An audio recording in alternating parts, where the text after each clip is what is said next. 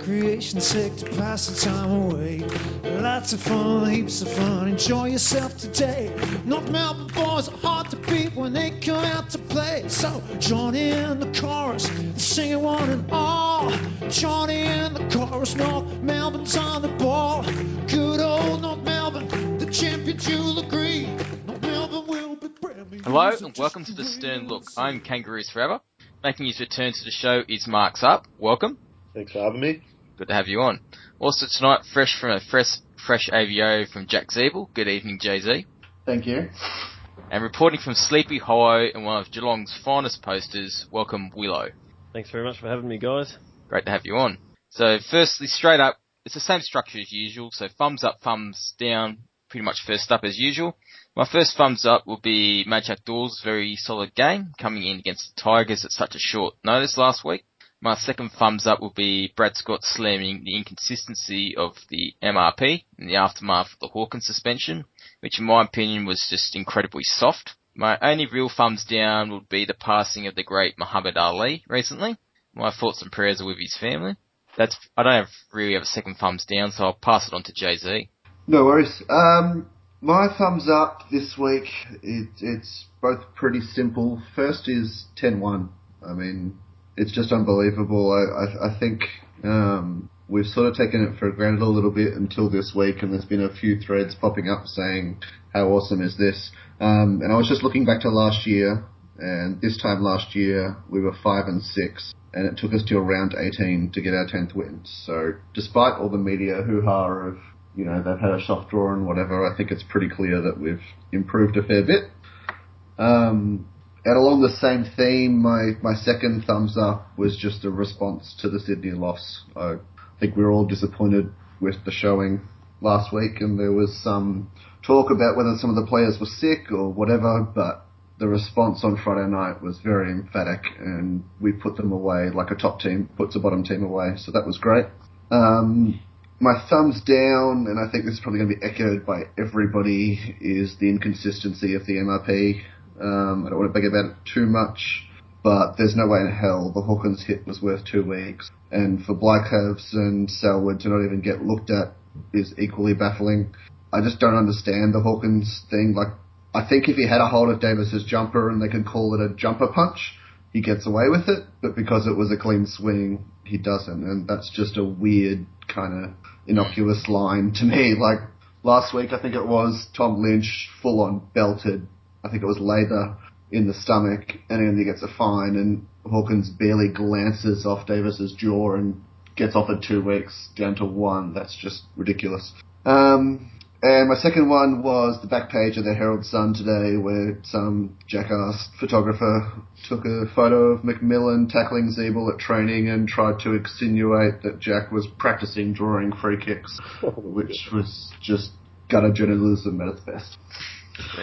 Alright, bit self marks up. Alright, well, yeah, my first thumbs up, basically the same. 10 and 1's obviously an awesome start, and just the fact we haven't dropped a game to a poor side this year yet. We've beat everyone below us pretty much and other people say that we've had a soft draw, but we haven't been able to win all those games in previous years. So I think that's just the best thing about it for us. And my second thumbs up was probably the Majak Daw one as well. It's just good that like when our best player goes down, we have someone so ready to put straight into the action. And he obviously cops a lot of flack, but I thought he held up his end of the bargain last Friday night without setting the world on fire.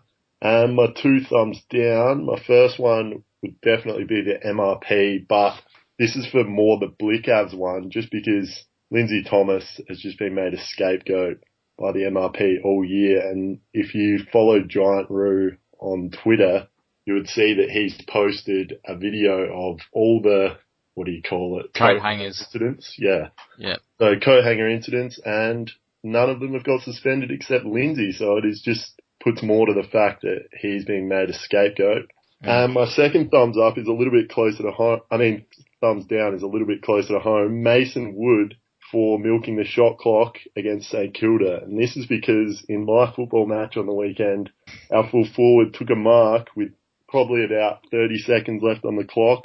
We were down by a point. He was 30 out. He started milking the clock.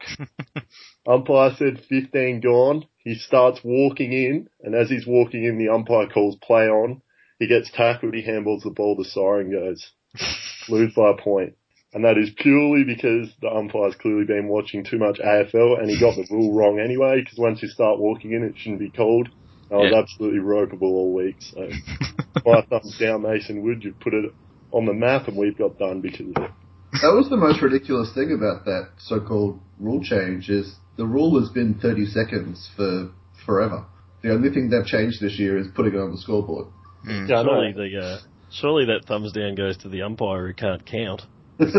Yeah, well, the umpire, but that's just the obvious one because they're all pretty bad, aren't they? oh dear. I can tell you right now, he was absolutely copping it. Like, I've never seen anything like it on a country football oval before. I'm sure there's been a few incidents over the years in country football. Oh, this was pretty bad though, like, he was copping it. I can imagine. Anyway, move on, I guess. Uh, How about yourself, Willow? Any positives or negatives from the week? Look, from a from a Cats sort of perspective, it was a positive for us to get back on track last week against a good team. No less, we were pretty awful the fortnight before. Um, looked like we were starting to undo a lot of good work that we'd done earlier in the year, but to um, you know roll GWS on the weekend was a good positive.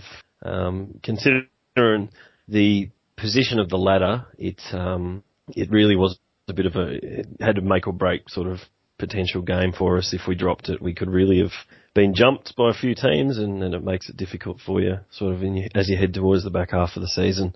Um, and obviously, I'm looking at things from sort of a, a cat-centric type of view here. But another positive for me has just been the way uh, our recruits have have settled in um, this season after you know they all pretty much had a good game on the weekend. But we'll, uh, I believe we're going to touch on that later, so I won't go into too much of that there.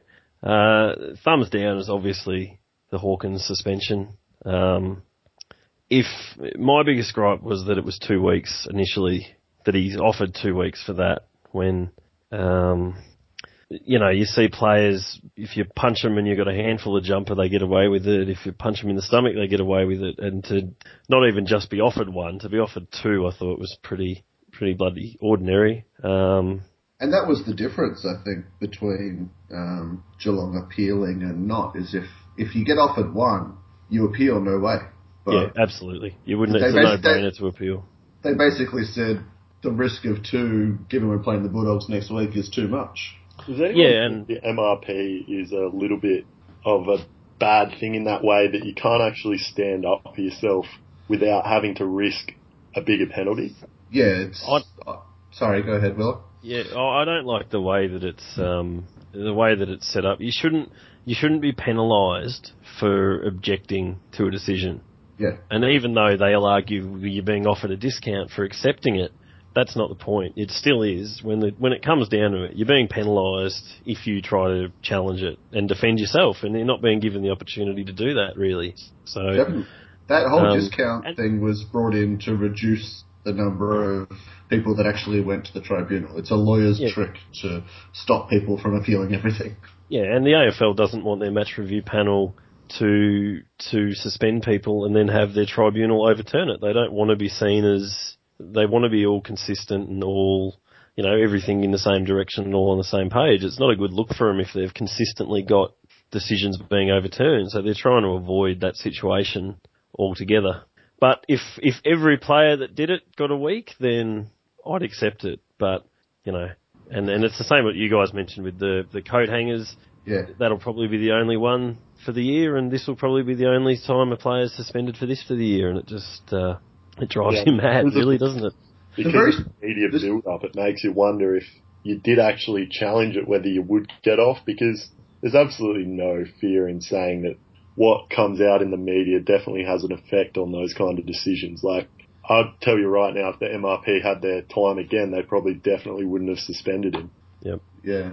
The media is definitely an influence, and the, the weird thing is, force doesn't seem to come into it as much as um, result or impact. Like, I don't think Thomas would have gone for the Hunter thing if the Bulldogs hadn't have blown up and said, you know, Hunter was on his deathbed and his father driving to hospital and all that. That that has nothing to do with what the action was. Mm. It's rubbish. If if you punch a guy in the head and he happens to have a hard head and he's fine, and you punch another guy in the head and he gets concussed, why should the two judge differently? And I especially found um, when you compare it to the week before when uh, Jack Viney threw, you know, a three punch combo onto the jaw of Ebert and got two weeks and accepted one. When it's the exact same penalty that the you know, we're sort of risking letting it take over already, but it's just the inconsistency. It just, um, It frustrates all can the you football fans. yeah, what can you do? It just, it just frustrates everyone. So It, it's benefited us this week. Obviously, you know, he's a big out for you guys, but it still pisses me off because the inconsistency just ruins the game. And we all know what's going to happen when we win. It's because Tom Hawkins was out. Well, we, we never win without an excuse. But it's just you just never know where you stand. I think that's the that's the most frustrating thing. You've got no confidence whichever way anything happens. Well, it's that and the um, rules on the fly halfway through the season, like the shot clock. Like, look at Lindsay Thomas, he's created four new rules over the years, midway through the season. Like, it's just, it's just on the fly, it just seems ad hoc, it just seems disorganised, there's just, there's a lot of issues that need to be worked out. the only sport that I watch across the world where the rules are so grey and open to interpretation, every other sport I watch, you can clearly say, you know, this is allowed and this is not. But for some reason, our games become so confusing and and open to interpretation. It's just ridiculous. And you mentioned the um, the shot clock one there, and um, it was mentioned before. But like, I obviously not a Roos fan, but I had no issue at all. And I knew some people on on Twitter and that who were Saints fans that were outraged. And I said, I said, what?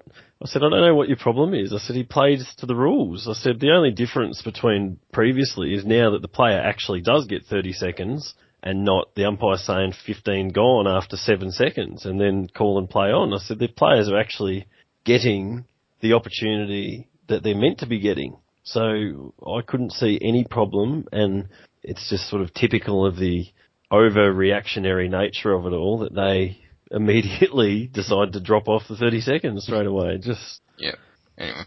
Well, is, you got another negative, or is that no, Yeah, that it- stuff, we've probably had enough negative. Fair enough. We'll move straight on to North Club discussion, so you can have a bit of a snooze if you want for the next five minutes.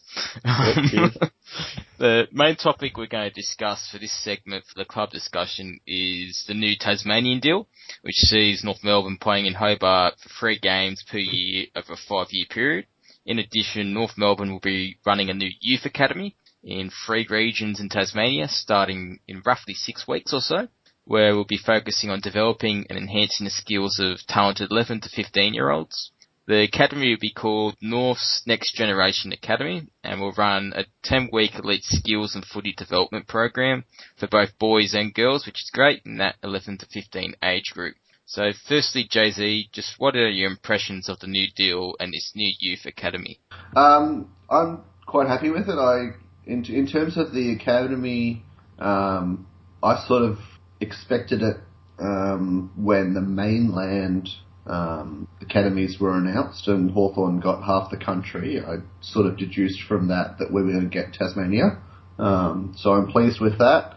Um, in terms of the deal, I'm quite happy with that. I think it's, as we've spoken about previously on the podcast, it's sort of a necessary thing at the moment while we're getting screwed in the ass at had. We need Tasmania for the money. I think three games a year is the right amount. Um, and that basically gives us five years of stability and then hopefully the Etihad issue is sorted out and we can go from there. Anything else to add, Marks up? Yeah, well, I just think we've totally like nailed it over there. I know a lot of people were worried about more games going to Tasmania, and as a supporter living in Adelaide, I was probably a bit less concerned, even though I didn't really want to see that happen because that's where you sort of start to get to the point of losing your club again if you go there for too many games. But the fact that we've got three over five years, it's obviously worked thus far. I don't think anyone's got that bigger issue with it considering you get replacement games anyway for members. So I think that's a good thing and hopefully the academy will translate into us getting access to Tasmanian players because we obviously know there's been a few that have come out of there, although we probably don't want someone like Jack Riewoldt at our club, but players Well, the- like players like that coming out. Yeah, what were you going to say? The the academy is as all of the academies, other than obviously the GWS ones and whatnot. But all the ones they're talking about setting up this year for the other clubs is limited to people who aren't playing football. So like your indigenous sort of players. So it's it's not going to get you a Jack Riewoldt. Yeah, yeah, yeah, obviously. yeah, I know, I know that we don't get access to those players, but Yeah. you never know what it could turn into if we commit to Tasmania beyond this five years. Surely they've got to start thinking about how much work we put into that uh, area and how the rewards we should get from it. So you never actually know what could happen from that. Yeah. But I do think, yeah, like as I said, we've nailed it over there. JB's done a pretty good job, I think. We can all say that. And as long as it doesn't end up in us relocating to Tasmania, God forbid, which it probably won't, I'm completely fine with it. Um, Willow, if you got any thoughts on just that academy, or not at all, academies in the AFL, like the future in the AFL? Um, it's it's a hard one. I can I see the benefit of of them using the academies to sort of lure the the talent up north, where you know you only need to be be up there and you see the um, how AFL sort of looked down upon in a lot of it com- in comparison to rugby and, and to um, league. So I think it's a good thing to have the academies there. I'm not um, I'm not. I think the system still needs a bit of work. Um, I, I like the bidding system so that you know basically every one of them doesn't get to basically you know Sydney or GWS or or, or wherever it is. Um, the the points needs to be worked out a bit. I think it was rorted something stupid last year when um, we saw a lot of top first round draft picks getting picked for like multiple low ones just so they could, you know, it really got manipulated just so GWS and Sydney didn't care because they had a ton of late picks just to add up to points to get them decent picks. Um, but I can see the benefit of it. I just don't think it's a perfect system yet. That's probably the best way to, to look at it. And I'm a bit ignorant about it all as well. I don't I don't follow it as closely as as others do, and um, probably understand the full implications of it all either. Well, it's a bit complicated, all that point system anyway. Sorry, Mark's up. Yeah, I just think like everyone can see with Isaac Heaney that Sydney obviously got first crack at him and he's probably now, in hindsight of course, he's probably now the almost the number one draft pick from that year. So there's obviously a level of unfairness there, but if they are um, developing these players, I guess that's the flip side of it. No one knows how much work goes on behind the scenes. The discount's think- all right, but the as Willow was alluding to, the rotting of the system needs to be fixed. And I mean, the AFL approves or disapproves, and it's very rare that they disapprove of every single trade that goes through. Um, all I think it needs is for them to crack down and say, you know, if you're trading pick 15 for three picks in the 70s, that's an obvious points grab, and we we don't let it through, and that's all it needs. Yep, it's interesting. Anyway, we'll move straight on to the VFL segment because I think we covered academies quite enough. So, in terms of VFL, I'll just be brief with this segment because we've got plenty of questions to get through. So, in terms of the result on the weekend, Werribee went down to Collingwood VFL side by about 29 points in fairly wet and dour conditions. Just off the stats because I don't get to watch much VFL up here in New South Wales, so lucky me. So Jamont played well with 32 disposals. By all reports, Garner had a very good return from a decent injury layoff, and we eagerly await his return to the AFL side. Hopefully next couple of weeks with him and Anderson coming back will be great. Mullet, Ford and Clark all had very solid games, but there's a number of posters questioning their disposal efficiency and that they apparently butchered the ball a little bit. Uh, this the game this week's on Sunday against Richmond at Punt Road at 12:30. So basically, Lugie also had a very good game on the weekend, taking a number of intercept marks. But I just want to ask you, marks up, does Lachie Hansen feature in our back line again this year, or is is it injury reliant or dependent, or what's the case? Well, I think, I honestly, in my opinion, I think Lachie Hansen's probably his best foot is behind him, and he's probably not going to be in our best 22. It would take one of the Thompson, Tarrant, or Ferrito to go down, I think, to see him playing, and God forbid that happening because they're all playing pretty well. Ferrito's probably the only one that you could be skeptical about, but I still think he's in ahead of Hansen. So, yeah, like Hansen played some really good football in 2014. I remember going to watch a game where we played Hawthorn that. Eddie had like came over and he took I can't remember how many marks, but he It was just 28 disposals against Hawthorn. That's, yeah he just marked everything behind the footy. Yeah. That's probably that's the one game I can remember that he absolutely killed it. I don't reckon he's played one like it since. So yeah, I think we're a better team without him, and it's unfortunate because he was starting to hit his straps around that time. But even last year in the finals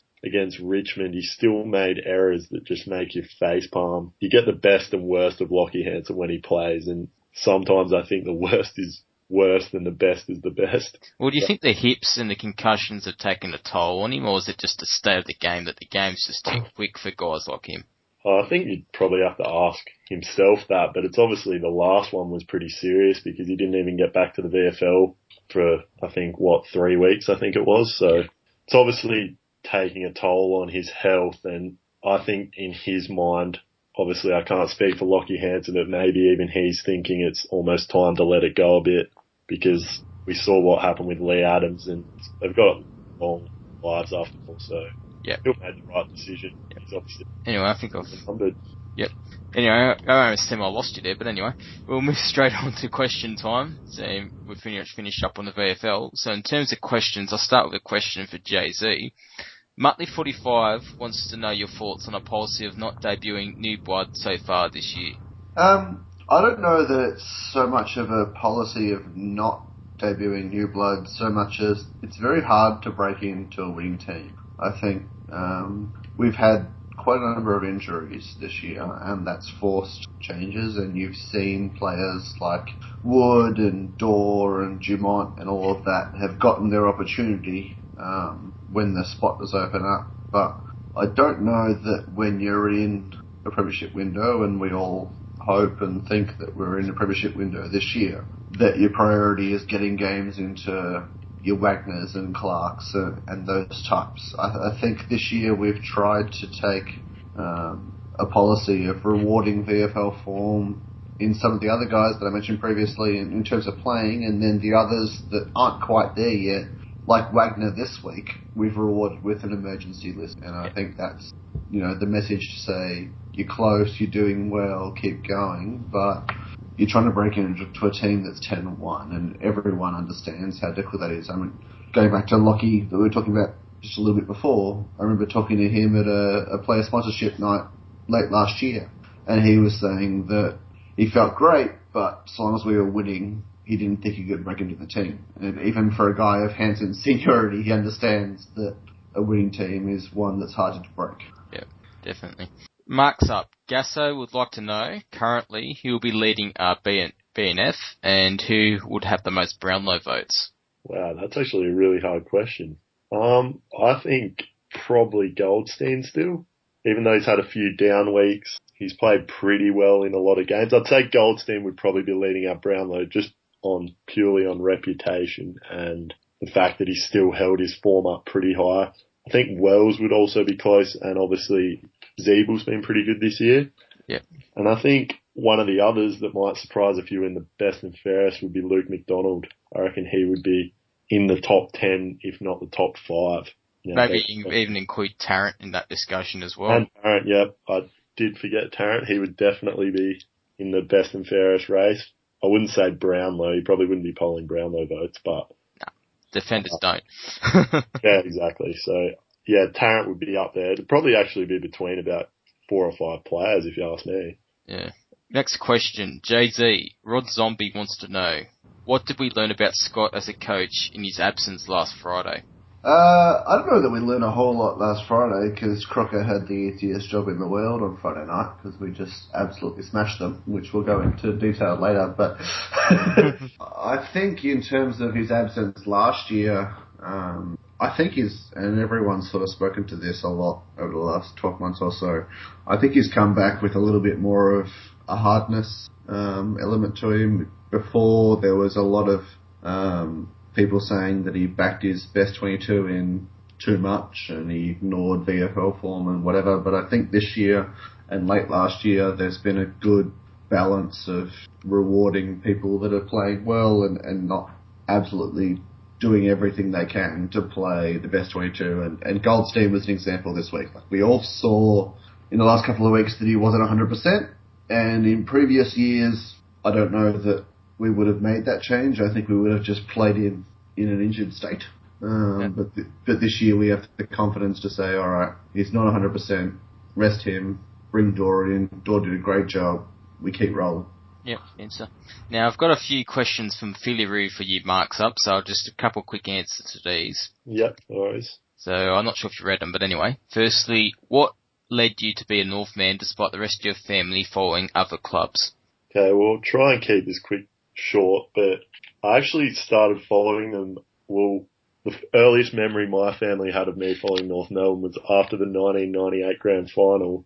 I started bawling my eyes out as a six year old and started like screaming apparently they're never coming back because I just didn't understand football and I thought that was it. But North Melbourne were gone. And they were like, what's going on here? Like they had no idea that I even supported North Melbourne. And yeah, I've been a supporter ever since. And both my brothers go for the Crows. My dad's St Kilda and my mum's Collingwood. So it's an interesting household. St Kilda in Adelaide, jeez. Yeah, well, we lived in Mount Gambier, so it's right on the border of Victoria oh, and okay. South Australia. I was, I was going to ask if you have some connection to Malcolm Blight. no, we don't. Uh, next question. Is being an avid North fan enough of you, enough of a pull to drive you towards Melbourne and moving towards Melbourne? Well, obviously I'd love to live in Melbourne just to be able to go to North games, but this stage, yeah, I'm still at university. If a job presented itself in Melbourne, I'd obviously jump at the opportunity. But yeah, at this stage, no, it's probably not a big enough pool because it just doesn't work financially or logistically for me. But hopefully one day I can live in Melbourne and I can tell you right now I'd be at every single game that I could be at. Answer. Now some questions for Willow before he falls asleep from inactivity. Firstly, I know you've already read this and answered this, but anyway. If Brad if Brad dressed as Chris and vice versa on Saturday night, how long would it take Das to figure out that something is not right? this is the best question I've ever seen for a podcast. And as I said on your board, I reckon that they could go the whole night, including one-on-one interviews with Darcy, and he'd still be none the wiser. Say that again. he'd, he'd still be pretty happy with the way they both went about it as well. So every trademark saying. oh jeez. We'll move on to some more serious questions then. so, what style of football do you expect on Saturday night? Um, I would like to think it'll be a pretty contested game. Um, you guys have a lot of strength, I reckon, with your contested ball, and, and Goldstein helps, but you've got some real bulls in the middle. Um, you've also, I know you've also got a bit of silk that you you can, you get the ball out to as well that can hurt. Um, from a Cats perspective, I want to see a contested game because if we don't win the contested ball and we don't win the clearances, we tend to not win. So, um, hopefully it's just a, a good game. Hopefully it's not a shitful boring one where it's about 25 to 27 at half time. I'd like to see a bit of scoring, but, um, I'd just like to see a good hard game of footy, basically. Um, and I expect to see a, a, pretty contested game of footy. It's best kind of footy. So basically, what has gone right and what has gone wrong for Geelong this year? Well, we're sitting um, eight and three, so and we've beaten the two Adelaide teams over there. We've belted West Coast. We beat Hawthorn uh, um, reasonably well. Um, so you know, it, it's fair to say that there's been a fair bit that's that's gone right. We've had our pretty much all of our recruits have um, settled in well and and are contributing. Um, our, our, younger players are starting to develop and set up, and, and a few of the blokes that have been long, long, long term injured players uh, actually staying on the park and impacting, which has been really good. What's gone wrong? Well, the losses to uh, Carlton and Collingwood were pretty awful, pretty ordinary. Um, I must admit, I didn't watch. I didn't see one of them because I was moving house the Pies game. But um, if you're reading the the Cats board, uh, a lot of people seem to contribute a lot of it to attitude and work rate, and think that um, Geelong still do occasionally just sort of show up expecting it to happen. and in cruise mode a bit and get burnt out. And for what's gone wrong for us is our um, our kicking for goal has been abysmal, and our free kick. Um, the the amount of free kicks we give away has been pretty ordinary as well. Or have most of them been there, or Oh. the- I saw Geelong play against the Crows here in Adelaide, and that was I've watched a fair bit of footy this year, and that's almost the most emphatic performance I've seen by any team this year against anyone. And Yeah, since we- then, you haven't really fired a shot. So, and I haven't Yeah, watched you play since. I don't really understand it. No, and I don't know if any of us sort of just, uh, you know, Joe Public do, but we should have been 10 goals up at half time that game. And that was down again to, um, poor kicking for goal really cost, could have cost us because Adelaide did come out and, and have a, and push back as they were always going to. Um, but fortunately we were good enough to still steady and, and kick away again. But, um, yeah, it's, we were very flat for a couple of weeks after it. Um, on the weekend, we only won by 10 points, but we probably, oh, you should have I won was by at- more. yeah, I, I was at the game and on the balance of the game, and I said it on the Geelong podcast this week. I said uh, I felt after leaving we probably should have won by eight goals. Um, they kicked 14-4, like that's pretty, that's pretty bloody good kicking, especially down at Geelong. Um, so you know they only have to miss a few more of those goals that we seem to have struggled kicking, and and it's a more comfortable result. And I think we had something like 30 more inside 50s, so um, which is huge. Like that's a ridiculous um, amount more of inside 50s. Um, on the free kicks, who knows? We probably give away more than we should. I don't. I wouldn't dispute that. Um, most of them probably are there. We've got Um, more this week. Don't worry. are we are we getting the ones that we should? Who knows? It just the, the umpires change their rules and change their mind every week, so it's hard to it's hard to it's hard to know really. Yeah. I'd hate to be a player going into a game and having to second guess if when you were doing something it was going to be a free kick or not. I would say that it'd be very hard to not know what to expect from the umpires. Well, you got 29 to 16 on the weekend. I just looked at. So Yes, that, that was I think nearly the first time we've won it. I think our differential for the year though we're we're 18th in conceding free kicks, so um, I'm not blaming the umpires, but potentially there's a, a lot there. And and Chris Scott's said that it's not an umpire thing; it's a it's a Geelong issue. We've got to stop giving away those free kicks, basically. So The good news is we're not playing on Friday night, so by Saturday night we'll know what the rule of the week is, and hopefully we can adjust to it. Very uh, true. Anyway, we'll move on to the next question. So, we've you already touched on some of the mature players, but who in particular has impressed you the most this year at Geelong? from the mature players, Yeah. Um, Jimmy Bartel, which I find that's a pretty easy one to answer. I was midway through last year, I was all keen for him to go again. After the last two games of last year, I was thinking, geez, maybe he's done. Um, I think he's done, and he probably should have. He should be, you know, pulling the pin. But he's been fantastic for us. He's been one of our most consistent players, and he did have a lot of injury problems last year, which wouldn't have helped. Um, but he's he's returned to that reliable, um, the reliable player that he'd been probably for the last decade. Um, where he's getting to the right spots, he's clean with the footy, still hard at the ball. When he has to go, he still will be the one that'll come out the other side of the ball, uh, pack with the ball. Um, so of the mature ones, he's been the one that's impressed me the most. Question without, sorry, No, you're right, question mate. without notice for you. Um, do you regret letting Kelly go at all? Kelly? No. Okay, it's interesting. Not, He's you got- know, uh, most Geelong supporters sort of thought the writing was on the wall for Kelly last year. He really struggled. I, By I, comparison. with all the other players that you've let go, I haven't had a single issue there. But with Kelly's form, with the druggies this year, and with your seeming, um, you know, struggle getting the ball out of defence, So I thought it was an interesting move. Yeah, I wouldn't want him to be in the defence for us though.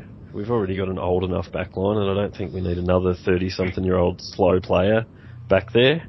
And, and whilst you could probably argue Jimmy spends a bit of time down there as well, he sort of does float wherever he likes to a certain extent. And a lot of the time when he ends up there, it's because he's read the play and positioned himself into the right spot. Um, yeah, Steve Johnson, on the other hand, there's that's divided the Geelong supporters. It's fair to say, and Oh. most. Yeah, Yeah, but at the end of last year, I would have I would have supported the ones that wanted him out because I don't think his form was that particularly great at the end towards the end last year. Maybe it's just my own opinion, but Yep. you could have seen it. And then this year it surprised everyone. His form. I think GWS brings out the best in the older players. I think Yeah, he was always sorry, mate. Yeah, I, I just think people are quick to jump on superstars that aren't playing well. Like, we expect so much from these kind of guys, and when they start playing, like, an example at North Melbourne is Petrie. I still expect him to bounce back at some point this year. We just jump on them as soon as they start going downhill, and I think that was part of the Stevie J one. Obviously, there was other issues there as well, but mm. I think you got to give players a chance. Yep, True. They have tickets, like they have um, runs on the board. Give them a chance to bounce back. Yeah. You were saying Willow just before that? Um, I I think with um, Stevie J as well, his form wasn't his form was reasonable, but I mean he was always I think he I sort of always expected him to come out this year and, and play well because he's the type of bloke that seems like if he's got a point to prove as well, he'll he'll really get the best out of himself just to make a point. But if you, it depends on what you believe. But there's a lot of sort of talk as well that it was a bit off field. There was some off field, not Mm. issues as in behavioural issues, but more just, um, if you read between the lines and you listen to a few people, there was sort of talk that he was not following team orders and the club leaders had sort of had enough of him and, and, and stuff like that that sort of helped, you know, sign his, sign him out the door. Mm, That doesn't surprise me. I've, I've- I've watched him a bit at GWS this year, um, and my main thought has been it's a bit too much about Stevie, Mm. and that's why I don't question at all Geelong letting him go. Um, you know, you're obviously past that that age with a number of older superstars and Scarlett and the like, um, and you're trying to sort of do that transition while still fighting for premierships and top four and all of that. So I didn't question the Stevie J. The, the only one that sort of raised my eyebrows a little bit was Kelly, mainly because I still rate him quite highly as a defender, and and you seem quite not struggling as much, but the small defenders I've I've, I've th- sort of thought you given you a bit trouble this year.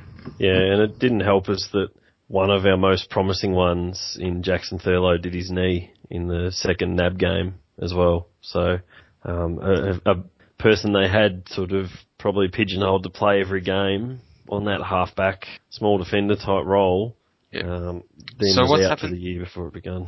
What happened to Jed Bews? Because he was he had some good form last year, but he seems to have dropped off a little bit. Um, yeah, it's an inter- he's an interesting one. I thought he looked really impressive when he showed some real potential when he came in. I think one of his first games he played against North and he, he kept Thomas really quiet and he played against Betts and he kept Adelaide really quiet. Uh, sorry, played against Adelaide, kept Betts really quiet. Um, but he's just sort of stagnated a bit. He just, he's a worry. He goes to ground far too easy. Like I've never, in all my years of watching footy, I've never seen a player who can't keep his feet as bad as Jed. Yeah. Um, and the other side to that is one of his probably biggest weaknesses is he doesn't he doesn't offer a lot with the ball. He's your shut down, Talia absolute shut down, locked down defender. Yeah, Talia type. And if they're battling along in that and they're getting a couple of goals kicked on them and they're not a star at that, if you don't have the other side of your game to go to as well, um, I think that's that really hurts him. We'll move on to the next question then. So basically, who of your youngsters have shown that they have the talent or have gone up a step this season? Um, depends how. What do you classify, I suppose, as a Uh, youngster? um, First three, four years, though, I suppose you could probably put in Menzel if you like, because he's effectively, his amount of games makes him a youngster. yeah, probably from a probably look. Well, one of our most improved, I think, this year in terms of a youngerish player, but he's starting to get towards the older age. Well, not older age, but the he's sort of early mid twenties. It'd be Guthrie's probably stepped up a fair way. I think he's still only a, you know, maybe he's probably a bit a bit older than to be classified as a youngster. But his Um, form's been very good. Like, he's gone up a level this year. Like, I know he was very Yeah, good last absolutely. year, but he's just gone up that extra bit as well. Yeah, absolutely. Out of all of our youngsters who's shown they've got the talent, I think um, there's a fellow by the name of Lincoln McCarthy who people probably wouldn't know, have known or seen a hell of a lot of before this season, who has done his navicular in his foot twice. Um, he's he's been he played I think he'd only played about six games for this year over about four years. Just with he'd had quite a few injury problems, and this year he's managed to get on the park for probably eight games, I reckon. Um, and in an area that we're really struggling in the um, the small forward type area, and and I've been really impressed with, and I think he's showing he's got the talent to turn into a you know a pretty handy player. Um, and Cockatoo probably before he got hurt, Cockatoo was starting to show why he was rated so highly as well. But um, unfortunately, just as he was starting to show why he was in the team and the the danger and the pressure he could to bring to the forward line, he he hurt his knee and sort of was out for he's out for uh, I think another four or five weeks. So, uh, but they're probably the ones I'd be looking at. Interesting. Thanks for that. Also, one final question. It's mainly about the new arrivals in Henderson, Smith, Stanley. We all know about Dangerfield, so we won't go into him. Everyone knows about Dangerfield. But just for the other three arrivals, what have they done to your team this year? What have they done to improve Geelong's chances for a premiership this year? Um, well, well, Stanley did arrive last year. Yeah, I know. But, yeah, my bad. So uh, he missed a fair chunk of the year last year. So um, having Smith and Stanley's been huge for us because we've actually got two guys that can play in the ruck and um, and it can actually, for the most part, seem to stay on the park this year. Touch wood. Um, it's nice to have guys that can sort of play as a number one ruckman. I think, like Zach Smith showed on the weekend and against round and in round one against Hawthorn, the value that he can provide as a number one ruckman.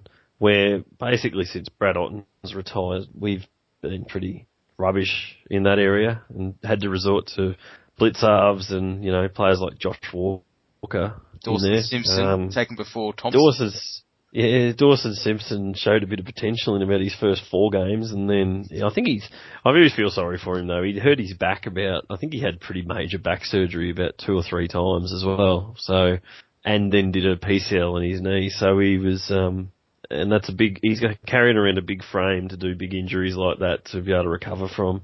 So we'd sort of been really, really poor in that side, and you're never going to be able to to compete for a premiership without a genuine ruckman. Mm. Um, I mean, we, you know, we all look and envy at your ruckman and how good he is. So um, if we, you know, hopefully we've got a ruckman now that can at least give us half a chance and, and compete. Lachie Henderson's been very good. But he's really his benefit will probably be long term as well.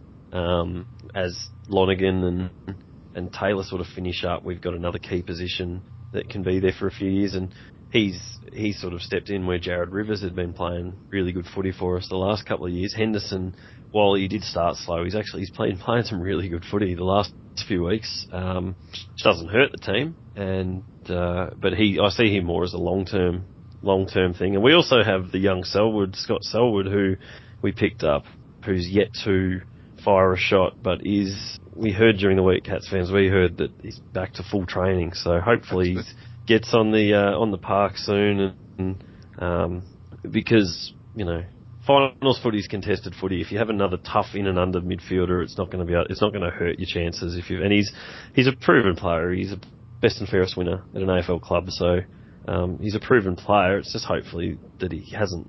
His body is still up to it. Yeah. Thanks. Just quickly on Goldie, uh, I have to say thank you on behalf of all North Melbourne supporters because I feel, and I know a lot of North supporters feel this, that the fire was lit under Goldstein's ass in that semi-final a couple of years ago when Geelong talked up that they were going to run Blicavs all over him and running around the ground and whatever, and he went beast mode in that final, and he hasn't looked back since. So, I'd, I'd, love to say I'm, I'd love to say you're welcome, but I wouldn't. It, so, but he was he was the, the difference late in that game when he Hawkins was threatening when Hawkins was game. threatening to single handedly carry Geelong through to the next week, and uh, Goldstein just started plucking marks in the last few minutes yeah. when he had to. So. That was that was the first of, of beast mode Goldie that we've seen, and he really hasn't looked back since. So. well, he's probably is. Here's a, I've got a question for you guys. Is he going to play this week? And we're probably I'm probably jumping ahead of the, the plan here in the script here, but um, yeah, do you expect him to play this week?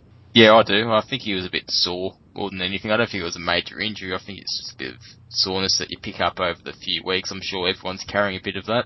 And Yeah, I think, yeah. I do. I, I was not at all surprised to see him rested last week. I think he needed it. Um, and given the challenge of this week, no disrespect to Richmond, but they suck. Um, we will definitely play our best player. Yeah, he'll play. Yeah. I, I, it's bad for Majak though. Like I do feel sorry for Majak because there's just not a spot for him in the team, but he'd probably be playing in almost any other side. Mm, poor Majak. Anyway, we'll get straight into the review then, because we can talk. We'll talk about Majak for hours if we get on to him. So, in terms of the game last week against Richmond, it was just a very good win. We absolutely smashed them in every respect. It was a good percentage bu- boost. We simply outpressured them, outworked them, and outclassed them. They they had a lot of injuries, which did factor in, but they were they were done before the injuries. Uh, it was close to our best game for the season. Daw came in and did a great job, as alluded to before. Cunnington was very good. I've been very happy with his last couple of weeks. I think a lot of people criticise him because he has that demeanour like Lachie does sometimes, that he's not fully there, that he's a little bit lazy at times, but that's just the way he is. He, he just has all the time in the world. McDonald's just continuing his great form. Daniel Wells is just Daniel Wells. So the entire twenty two 22's played really well, but Mark's up. I firstly just want to ask you, how good is it to have Daniel Wells back?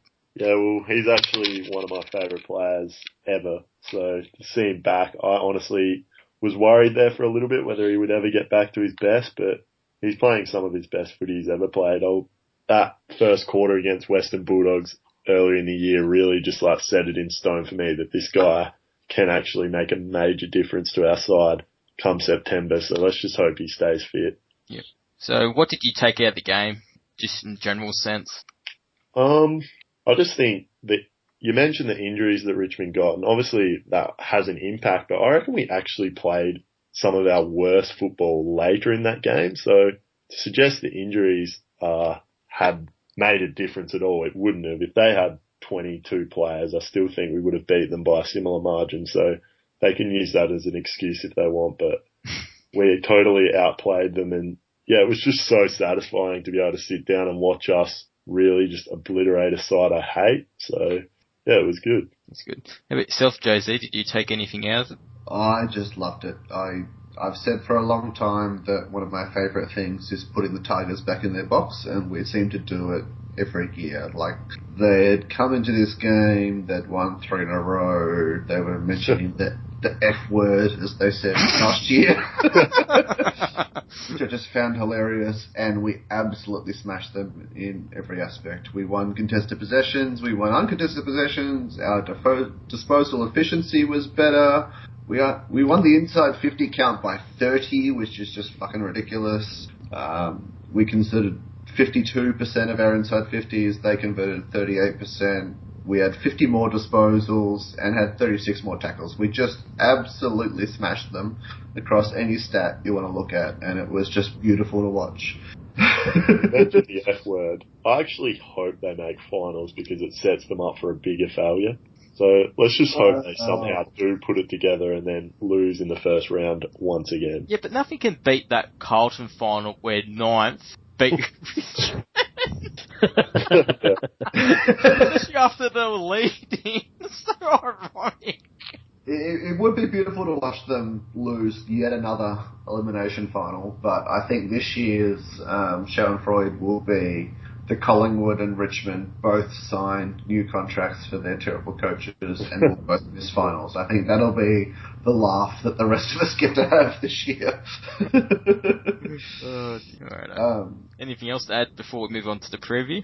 yeah, I, I'll be very quick on this because I know Gibbo is somewhat of a touchy subject, but he fucking smashed Brandon Ellis. Like, he is totally and utterly Gibbo's bitch. He gets into 10 touches in the final last year. He into 7 touches this year. I just love it because I rate Ellis highly and against us he just doesn't fire a shot. Like, it's just magnificent. Um, tattoo dickhead Dustin Martin has been basically the reason behind their resurgence in the last three weeks or whatever it's been, and got absolutely smashed by Ziebell and Cunnington, and I loved it. Um, What else do they have? Sorry, go ahead. One. Uh, I reckon we actually went in with a tactic against him to every time he got the ball, there had to be two or three blokes tackling him. Cause Oh, like, yeah. He hated it too. And he was just getting mauled all night. Yeah, that, that that's actually going to be my next point. Like, we clearly have a tactic against Richmond, and it's worked time after time after time. We target three or four players. yeah, you, you shut down their top three or four players, and their side looks like VFL so quickly. if, if you, sh- they've got Cotchin, they've got Martin, Riewoldt, Rance, blah blah blah. They've got five or six really good players, and then the rest of the side drops off extraordinarily. If you shut down two or three of the big ones, the game's in the bag, and, and we've done that through you know your Jacobs tag, through your Gibson tag, through whatever, and it's been very very effective, and I love it. That just reminded me McDonald as well on the weekend. He killed Deledio as well. oh yeah, and a, Deledio is their you know barometer. Yeah. Well, he's resting too far forward. I don't know why they put him left him there for that long, but anyway. We'll move straight on to the preview. now. Sorry, just just quickly. Did you Uh, see in the last quarter he sat on the bench with a warm blanket And a water bottle, yeah. that just summed up Richard to me. that was brilliant, my opinion. nice and soft with a blanket. Anyway, well, as now we can finally move on to the preview. So in terms of ins and outs, so start with North. So Goldstein's in, which is great, and Mullet's been rewarded with some good VFL form. Um, Wright's unfortunately out for a few weeks, I think for two months, roughly, I had to check that. And Majak Daw's very unlucky. Um. In terms of emergencies, Door Wagner has been rewarded for some good form, and Farren Ray are the emergencies. And for Geelong, Stanley's in just for that bull crap suspension to Hawkins. And their emergencies are Gregson, Buse, and Vardy just for that tall support. But apparently, by all reports, he's not having a great VFL season. So, Jay-Z, Being matchups. um, well, firstly, with their forwards, um, obviously Stanley's come in for Hawkins. Um, it's clearly not really like for like. He's not the marking threat that Hawkins usually presents. Um, I was having a quick look at stats before, and Stanley averages one contested a mark a game versus Hawkins at 2.5. And not just that, but I think Hawkins, like Petrie for us, creates a lot of contests for their smaller forwards where, you know, they can get long to Hawkins, they can rely on him at least bringing it to ground and um, giving something for their small forwards to latch onto. So I think that's a fair advantage in our in our camp. So who goes to him? I think Tarrant goes to Stanley. Uh, I think Tarrant tends to handle the taller players the best and also has pretty good speed off the mark, which is, is quite good in Stanley's camp. Um, I see Thompson probably going to Kersten, who's He's having been- a very good year too. it's been a revelation for them this year. He's been very, very good. Um, so hopefully Scotty can do the job on him. Um, Duncan will sort of play forward midfield, but when he's forward, I, I see Spud going to him. Um, I had McMillan going to Menzel. yeah, yep, I can see that. Um, at the other end of the ground, I'd say uh, maybe Lonergan on Petrie. Um, Taylor on Brown, I see. Yeah, I think they'll try and put Taylor on Brown and kind of exploit him a little bit. Brown's not very quick, and Taylor obviously loves to play the third up. Um, and Henderson, who I rate very highly as a defender, I expect to go to Waite. Um, Mackie the Wood. yeah, well, Mackie can do whatever he wants. I don't. We don't have a high opinion of him, Willow, so just excuses for that. I did, I did a long time ago. Like in his prime, he was absolutely magnificent. Now I think he's more talk and less action. Um, Um, so But who, go, who goes to Thomas? Boris. Yeah, I think Boris will go to Thomas. But the the real battle, I think, will be um, in the midfield. I think Swallow, Ziebell, Cunnington versus Selwood, Danger, and I guess Caddy. They're they're really a twosome, but I guess if you have to pick three, it would probably be Caddy. Um, I think that'll be the ultimate matchup in this game. Yeah. So winning a contested football basically is the key. Yeah, I'd Yeah. like to see uh, McDonald go to Motlop as well, because he has been able to do that shutdown ro- role, and although he might be done for pace a little bit in that battle, I'd still like to see how he goes early on. We always got Atley to roll onto him anyway. And Atley can sit on, say, Lang, who typically plays at half forward. wing type role, so that will suit. We can just roll him over if need be. Yeah. Yeah, Lop- Lop's an interesting one. I'd, I'd be interested to hear your thoughts, Willow, on him. I I think he's very much a, a barometer for Geelong. It's a question of which Motlop shows up.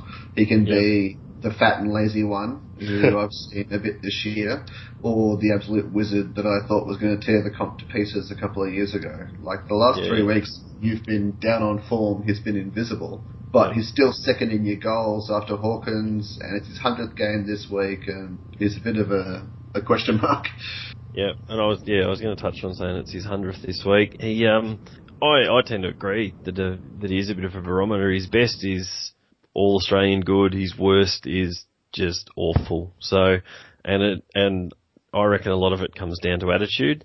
Um, it's he doesn't he's it also comes down to as much as anything though it also comes down to the other players around him he's never going to go in and get you 20 contested touches a game but if other blokes are doing that and giving it to him then his benefit um, increases dramatically and it's it's really the, our best our best sort of um, result with him is when he's I know he's dangerous around goals but uh, his best work is done when he's actually working really hard and he does a lot of gut running from sort of 50 to 50 and a lot of carry and run and carry with the ball. And if he's getting the ball sort of the defensive side of the wing running bouncing carrying and kicking long into 50 we're a better team. So um, a lot of that seems to come down and, and work rate and where he's getting the footy how hard he's actually working and running to get it as well Yeah, he's almost the opposite of of of Buddy, if you like. Like we have implied a, a tactic against Buddy in the last couple of years, where we basically ignore him when he leaves the fifty and says, "You can go get ball out on the wing, and we don't give a shit." Motlop, I see is the opposite. I'm quite happy for him to be camped in the fifty, but I don't want to see him getting shitloads of ball on the wing and delivering inside fifty because he's And still. He's um and he's un he's unconventional as well. He doesn't he doesn't get it up on the wing and just hit the straight kick at the bloke leading straight at him. He's likely to pull the kick across his body or kick it off the outside of his boot to someone leading on a 45 degree angle away from him that that not many other players are actually capable of pulling off and that, that are obviously if it works it's harder to defend. He's that type of player as well, which makes it when he's on as to why he's so good because he can he can do those things that most other players can't do.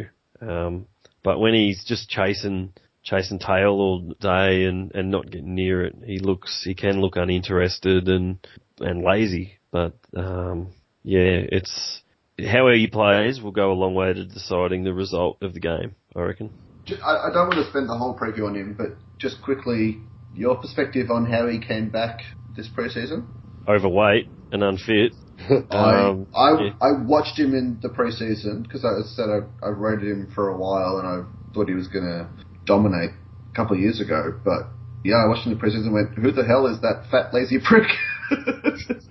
Yeah, and there was a there was a photo that we sort of saw from day one of pre-season, and he was lagging behind Hawkins and Lonergan and the other big boys Jeez. in the running drills, and and there's a very unflattering photo of him with a big round belly sticking. You could clearly see under his shirt. So Oh, it's like the Mitch Clark one. yeah, except the this one was actually belly, where the Mitch Clark one was not.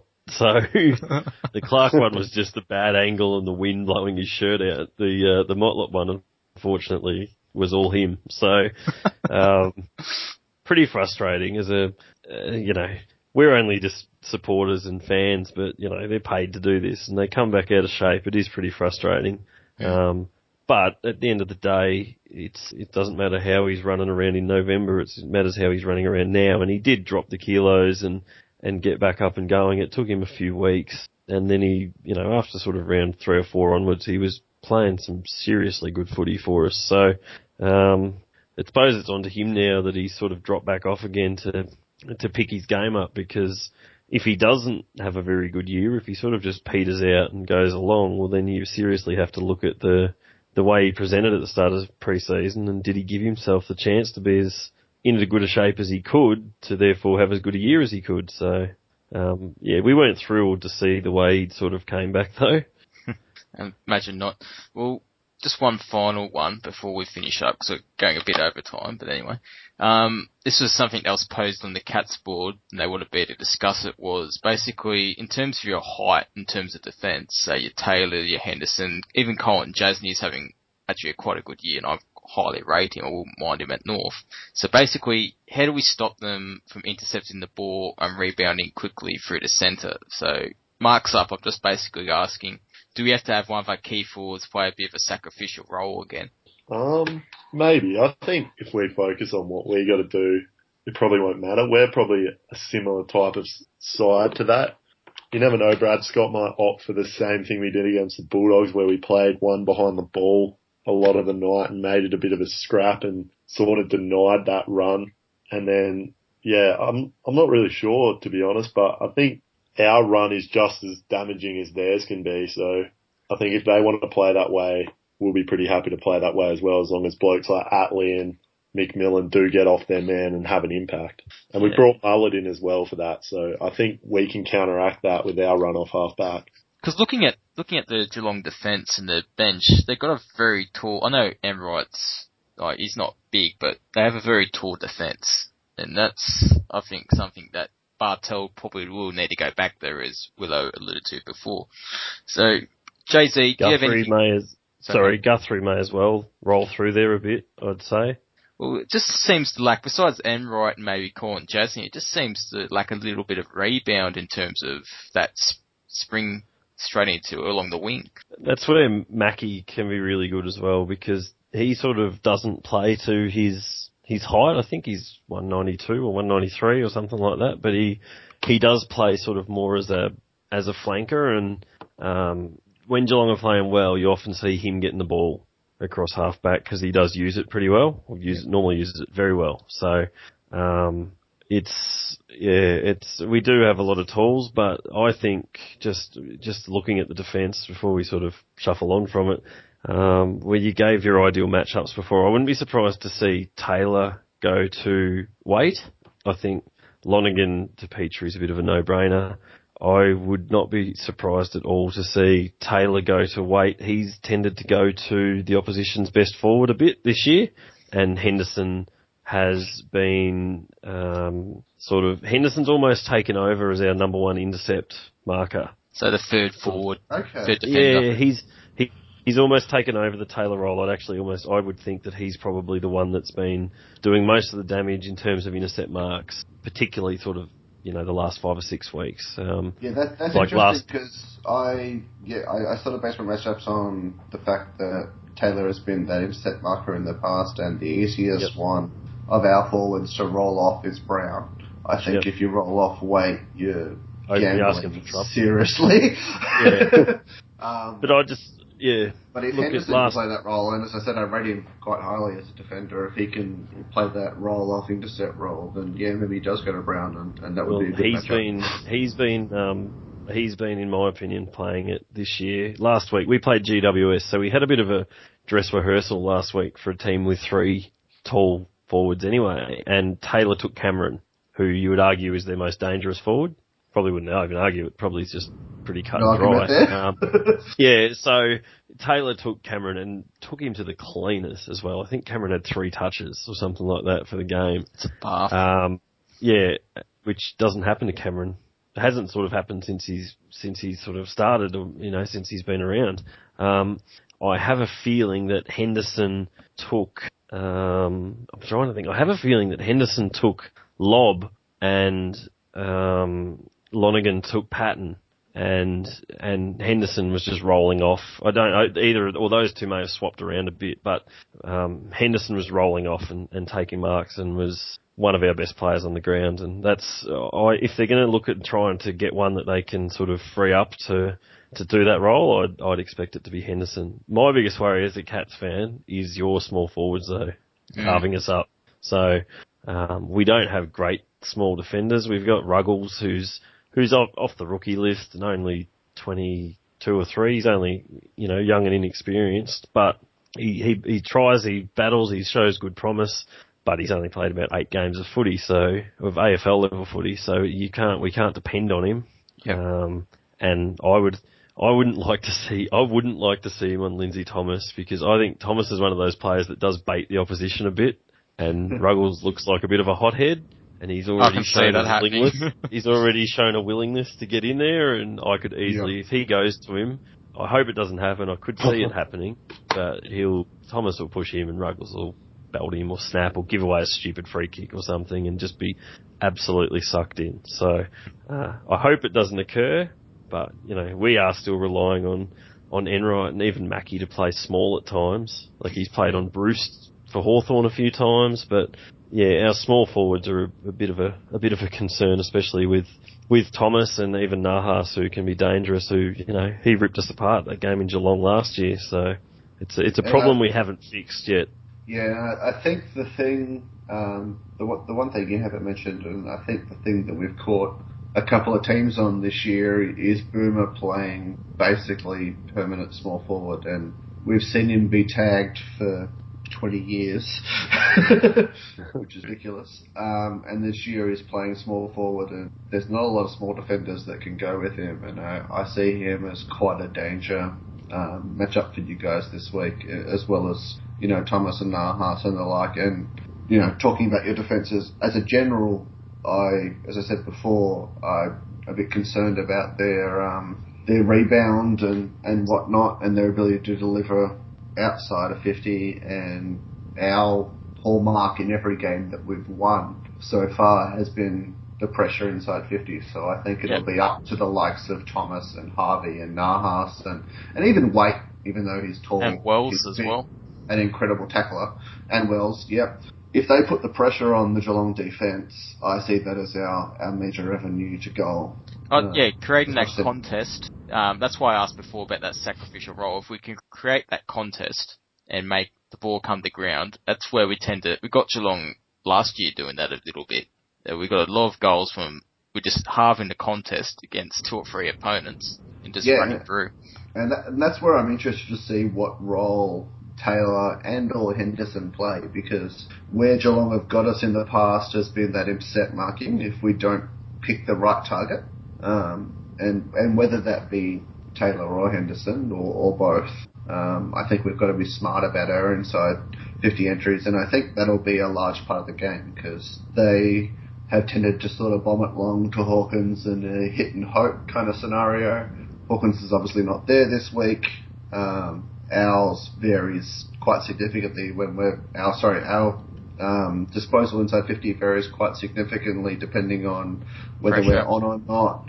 If we have Wells, Harvey, Dal delivering inside 50 and the three bigs are making at least a contest, if not marking it, I think we'll push their defence very much.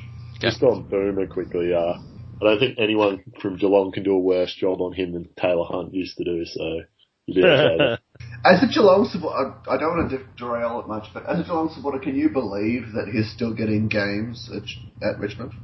Um, yes, because it's Richmond. But